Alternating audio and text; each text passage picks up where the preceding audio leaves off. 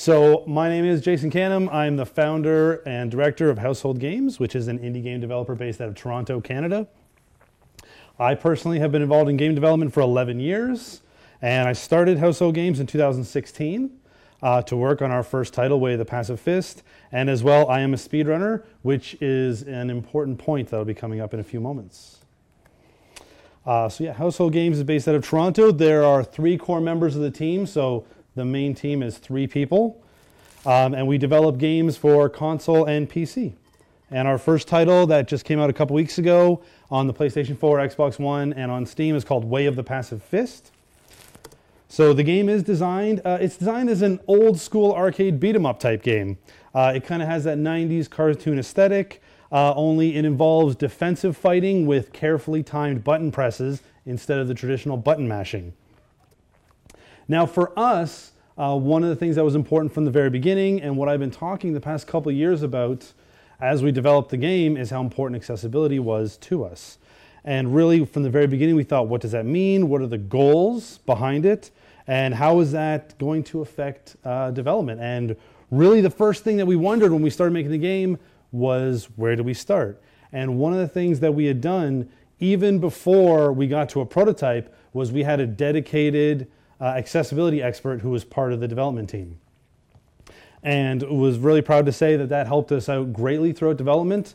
Um, when we showcased the game last year at PAX, uh, a games journalist had written about the game saying it had the most accessibility features of any game they'd seen, which isn't 100% accurate actually. However, it just goes to speak to the impression that we had made that we were there at a, an event showing off a game that was in the middle of being made and we already had a full suite of accessibility features for the players at PAX. Now, why this worked and why this was important, which is the main focus of my talk, is community. We worked with and we collaborated with the community, specifically with very key people and in a few very important ways.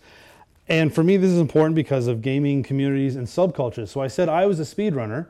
Well, the accessibility expert that we hired on staff was a Twitch streamer who goes by the handle Half Coordinated, and he is also a speedrunner. So we kind of overlapped in those cultures and that's how I I was a fan of him. Uh, I'd watched him for many years. Uh, he plays some of the most difficult games ever made, and he was the world record holder in a few of them. Uh, and he can play only with the use of his left hand. Uh, I was really inspired after following him for several years that I wanted to make him a member of the team.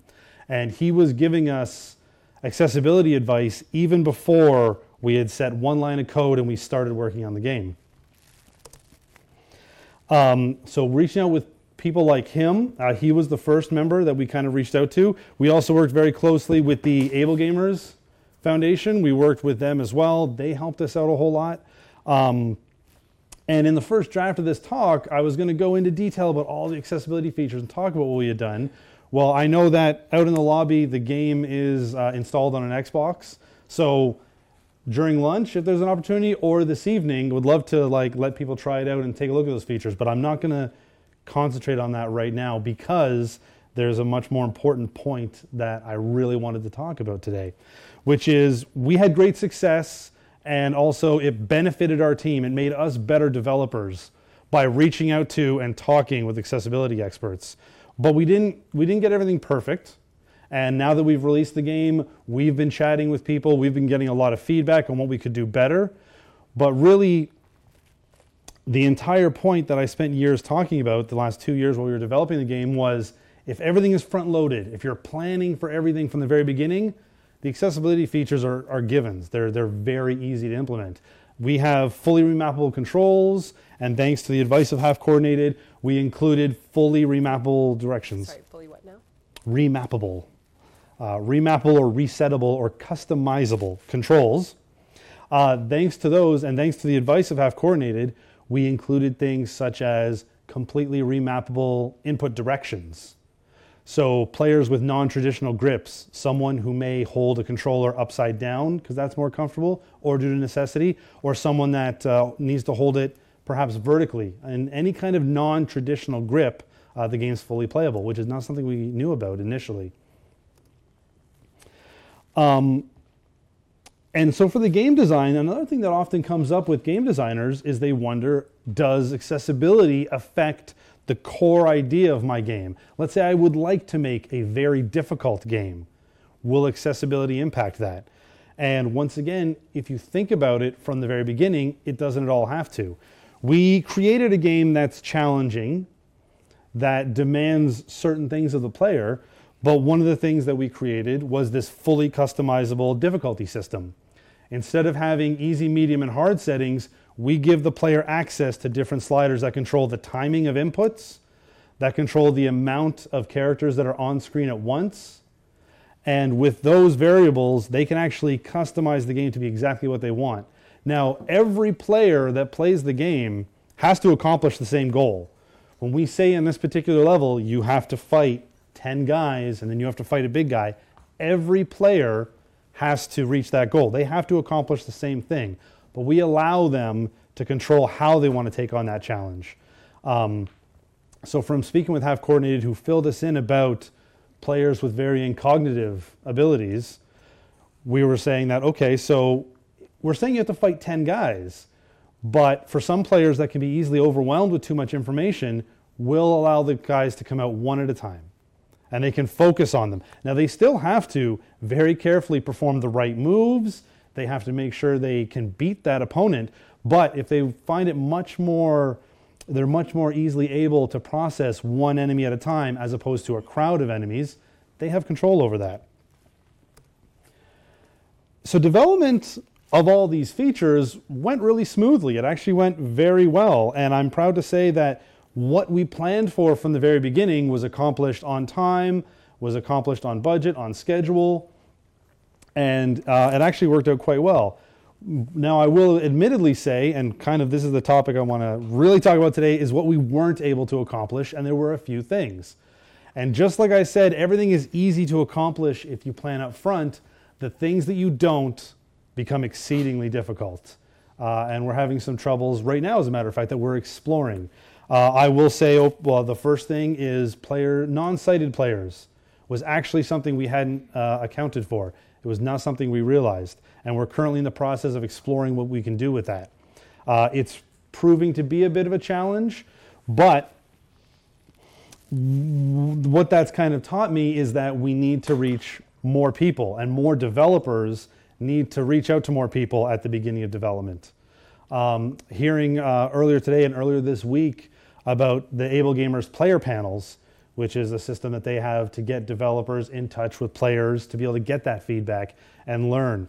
Most of the developers that I've spoke to in the last couple years, and once again, this is coming from like the small scaled independent developer perspective, is that a lot of developers just aren't aware that there are players in certain segments. A lot of developers just figured that a lot of them consider video games to be a visual medium. So therefore, they don't think that there are players that can approach games in that way, which has been very uh, been a big revelation for myself as well. So it's something we'll take care of in future games, uh, absolutely, and see what we can work with on this title. Now, the main point I want to make today, and the main kind of topic of conversation, is finding ways to get developers more comfortable with reaching out to these experts early on in development. One thing people may not realize is that by the time a developer releases the first trailer for their game or they announce a game, even if they tweet and they say, and here's our trailer, we're developer X and we've made a game about this topic, it could already be too late to make system level changes. By the time they've made the game enough that they've released a trailer, it could be for a small team already too late for them to go back and rewrite their audio engine or change entirely um, base functions. So developers really need to reach out before they start developing or at the various earliest stages. Um, so yeah, getting advice before prototype happens. It worked really well for us, but I realize now we weren't as exhaustive in our research. We didn't reach entirely the right people. Had we reached out to, or I realized that there were non sighted players who could play games, then we would have had that from the very beginning. So it's something that we're endeavoring to fix with future titles. But I would encourage all developers to seek out people. And most of them will say, when they say, I didn't realize that that was a segment of players, it's really about understanding about how we can spread that message even more. How can we get every developer to know that there are non-sighted players, there, there are definitely uh, players without hearing, players that have varying control needs, letting every developer know that those players exist, spreading that awareness. Awareness has come a long way, um, but I think until everybody knows that, that they need to cover all those players, there's still a little bit of work to be done, even though there's been a lot that has happened. Um, so in terms of barriers, it's just removing all of the barriers to entry. There should be none. And the fact that there are still some barriers in our game um, means that there's still work to be done. Like I said, the, the initial draft of this talk I was going to give when I initially planned it um, was very much talking about everything we had done. And it was a bit, you know, pat on the backy, just kind of saying like we had done a lot. But really today, I think it's more important to spread the awareness of what more can be done. Um, so yeah, once again, just kind of reiterating that point that by the time the general public hears that a game even exists, it may be too late. So really having developers reaching out early and developers need to become more comfortable. Most often developers don't feel like they're comfortable showing the game to anyone until they get it to a certain point. They're like, I want a certain polish level.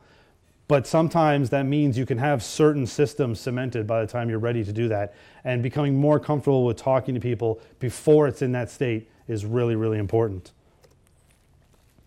There are things that can be done post release. We're in the process right now. We've been communicating with a lot of players, getting a lot of feedback. We're planning for certain things right now. We're trying to see what we can do.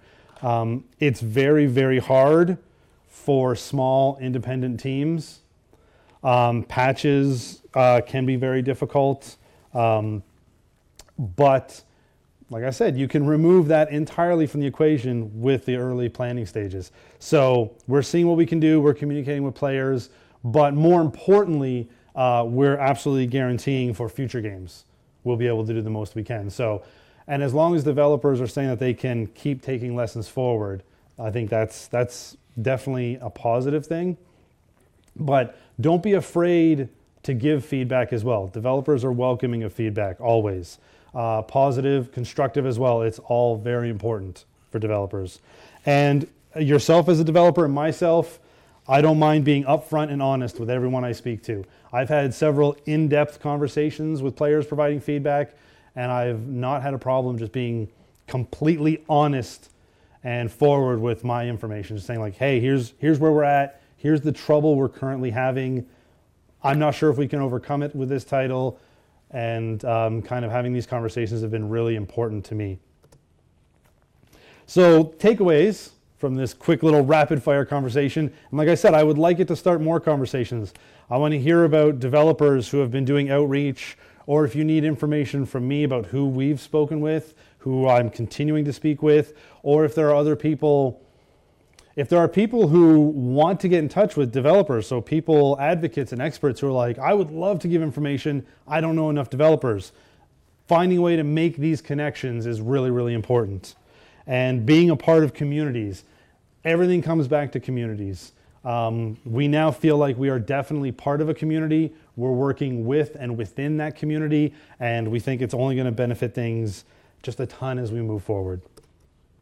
Uh, so that's that. That's the quick version of that. Thank you very much, everybody.